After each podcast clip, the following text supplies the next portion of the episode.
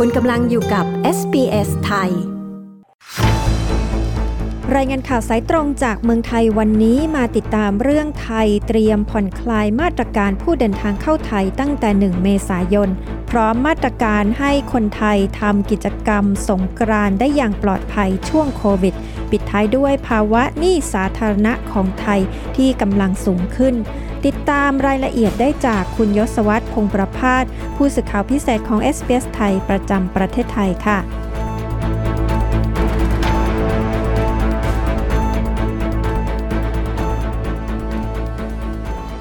สวัสดีค่ะ คุณยศวัตรสวัสดีครับ คุณผู้ฟัง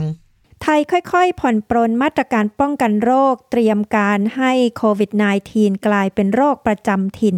ล่าสุดมีการประเมินสถานการณ์ของโรคอย่างไรคะ ที่ประชุมคณะรัฐมนตรีเมื่อวันอังคารที่ผ่านมาสรุปสถานการณ์ภาพรวมการระบาดของเชื้อโควิด -19 ในประเทศไทยระลอกเดือนกุมภาพันธ์ถึงมีนาคม ปรากฏว่าผู้ป่วยกับผู้ติดเชื้อกระจายทั่วประเทศ เนื่องจากรัฐบาลผ่อนคลายมาตรการด้านสาธารณาสุข เพื่อให้เศรษฐกิจและการดำเนินชีวิตของประชาชน กลับคืนสู่ภาวะปกติ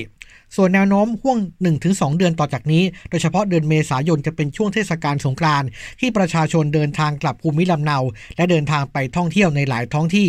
อาจจะก่อให้เกิดการแพร่กระจายของเชื้อโรคในวงกว้างมากขึ้น จึงต้องพยายามรักษาขีดความสามารถของระบบสาธารณสุข เพื่อดูแลประชาชน ให้เข้าถึงระบบการรักษาอย่างทันท่วงที และก็ยังมีความจำเป็นจะต้องประกาศสถานการณ์ฉุกเฉินต่อ เพื่อบูรณาการการประสานการปฏิบัติการ ระหว่างหน่วยงานที่เกี่ยวข้อง ด้านสาธารณสุข ให้เป็นไปในทิศทางเดียวกันอย่างมีประสิทธิภาพ ขณะที่มาตรการคัดกรองบุคคลเข้าประเทศก็ผ่อนคลายมากขึ้น โดยให้มีผลตั้งแต่ 1 เมษายนนี้ การเดินทางเข้าประเทศไทย โดยไม่กักตัวสำหรับผู้ที่ได้รับวัคซีนครบตามเกณฑ์ ก่อนเดินทางมาไม่ต้องตรวจ RT-PCR ภายใน 72 ชั่วโมง แต่เมื่อเดินทางมาถึงให้ตรวจ RT-PCR และตรวจ ATK ในวันที่ 5 ยังต้องลงทะเบียนผ่าน Thailand Pass ส่วนวงเงินประกันอยู่ที่ 20,000 ดอลลาร์สหรัฐ ขณะที่สถานการณ์การระบาดของโควิด -19 ในประเทศเพื่อนบ้านของไทย ยังมีแนวโน้มน่าเป็นห่วง โดยเฉพาะอย่างยิ่งในประเทศเมียนมา เนื่องจากสถานการณ์ความไม่สงบในเมียนมาปัจจุบันยังไม่มีแนวโน้มที่จะพัฒนาในทิศทางที่ดีขึ้น ส่งผลให้เกิดการลักลอบเข้าเมืองโดยผิดกฎหมาย ที่ยังคงมีอย่างต่อเนื่อง ซึ่งจะเพิ่มความเสี่ยงของการนำพาโรคระบาดมากยิ่งขึ้นไปด้วย รัฐบาลได้ออกมาตรการป้องกันโควิด -19 ในช่วงสงกรานออกมาแล้วนะคะทำอะไรได้บ้างทำอะไรไม่ได้บ้างคะ รัฐบาลครับวางมาตรการควบคุมป้องกันโรค โควิด -19 ในช่วงเวลาเทศกาลสงกรานต์กลางเดือนเมษายนนี้ครับ โดยประชาชนสามารถเดินทางกลับภูมิลำเนาออกต่างจังหวัดได้ ส่วนการเข้าร่วมเทศกาลสงกรานต์นั้น จะต้องได้รับวัคซีนครบตามเกณฑ์ และให้ประเมินตนเอง ประเมินความเสี่ยงของตนเอง หากพบมีอาการหรือมีความเสี่ยง ให้หลีกเลี่ยงการเข้าร่วมงาน หรือให้พิจารณาตรวจหาเชื้อโควิด -19 แบบ ATK ก่อนเดินทาง หรือก่อนร่วมงานใน 72 ชั่วโมงด้วยกัน ส่วนผู้จัดงานและกิจการกิจกรรมที่เกี่ยวข้องกับงานสงกรานต์ให้ลงทะเบียนและประเมินตนเอง ตามประเภทมาตรการ COVID Free Setting และต้องขออนุญาตในการจัดงานต่อคณะกรรมการโรคติดต่อจังหวัด หรือคณะกรรมการโรคติดต่อกรุงเทพมหานคร ส่วนในพื้นที่สาธารณะอย่างเช่น ท้องถนนนั้นที่ไม่มีการควบคุม ห้ามเล่นน้ำประแป้ง หรือปาร์ตี้โฟม ส่วนพื้นที่จัดงานประเพณีสงกรานต์ที่ได้รับอนุญาตแล้ว ให้จัดงานประเพณีอย่างเช่นลดน้ำดำหัวขอพรผู้ใหญ่ส่งน้ำพระทำบุญตักบาตรเท่านั้น แล้วก็ห้ามจำหน่ายบริโภคแอลกอฮอล์สรุปแล้วก็คือไม่ให้มีการเล่นน้ำนั่นเองนะครับ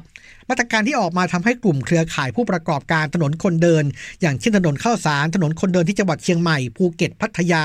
ร่วมกันลงชื่อจัดทำเอกสาร ยื่นถึงสบคที่นายกรัฐมนตรีเป็นประธาน ขอให้ผ่อนปลนให้พื้นที่ถนนคนเดิน สามารถจัดกิจกรรม เล่นน้ำได้เหมือนเทศกาลสงกรานต์ที่เคยกระทำกันมา เพราะว่ารัฐบาลเองเปิดประเทศ ต้องการนักท่องเที่ยวเข้าประเทศมากยิ่งขึ้น โดยเฉพาะในช่วงหน้าร้อนช่วงสงกรานต์ซึ่งไทยเนี่ยขึ้นชื่อในเรื่องของการเล่นน้ำสาดน้ำแต่ถ้าเกิดว่ามาห้ามเล่นน้ำแล้วจะจูงใจนักท่องเที่ยวได้อย่างไร อาจจะหันไปเที่ยวประเทศเพื่อนบ้านแทน จึงเสนอให้ทางรัฐบาลผ่อนปรนจัดกิจกรรมเล่นน้ำได้ช่วง 12-15 เมษายนนี้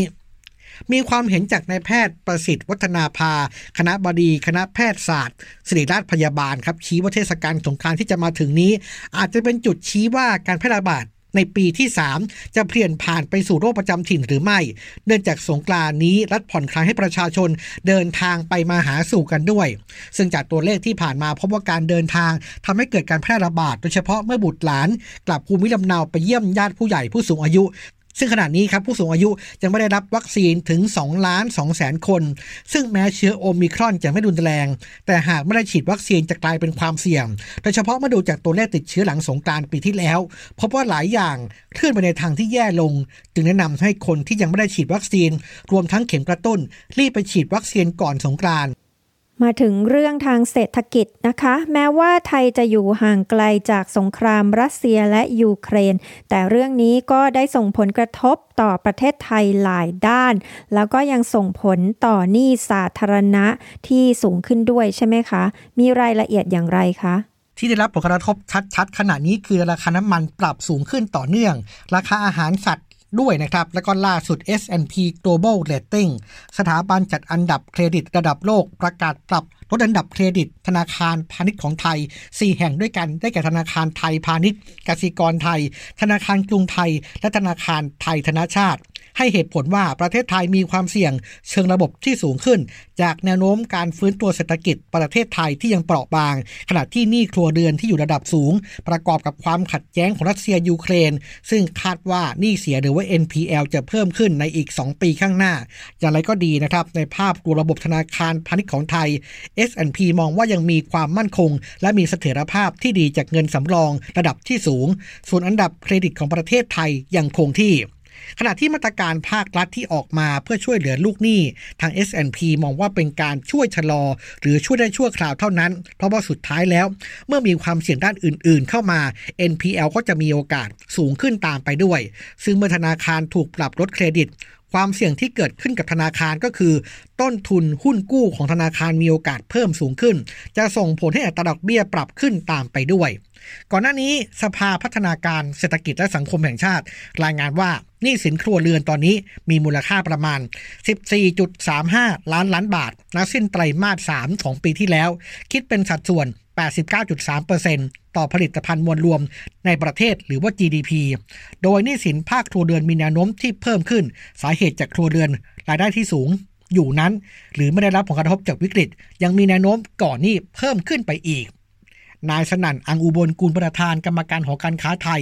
และสภาหอการค้าแห่งประเทศไทย อยากให้ทางภาครัฐขยายเพดานหนี้สาธารณะออกไปนะครับจาก 60%เป็น 70%ซึ่งครมเห็นชอบแล้ว แต่ว่ายังช้าอยู่ในขั้นตอนการดำเนินการ โดยการขยายที่สาธารณะเพื่อกู้เงิน ถือเป็นเรื่องจำเป็นในการนำเงินมาเยียวยากระตุ้นเศรษฐกิจของประเทศ และก็ยังหนุนจุดยืนของไทยในการวางตัวเป็นกลาง ไม่เข้าข้างฝ่ายใดฝ่ายหนึ่ง เพราะว่า ต้องอาศัยนักท่องเที่ยว และการลงทุนต่อเนื่องยศวัตรคงประพาสรายงานข่าวสำหรับ SBS ไทย จากกรุงเทพมหานคร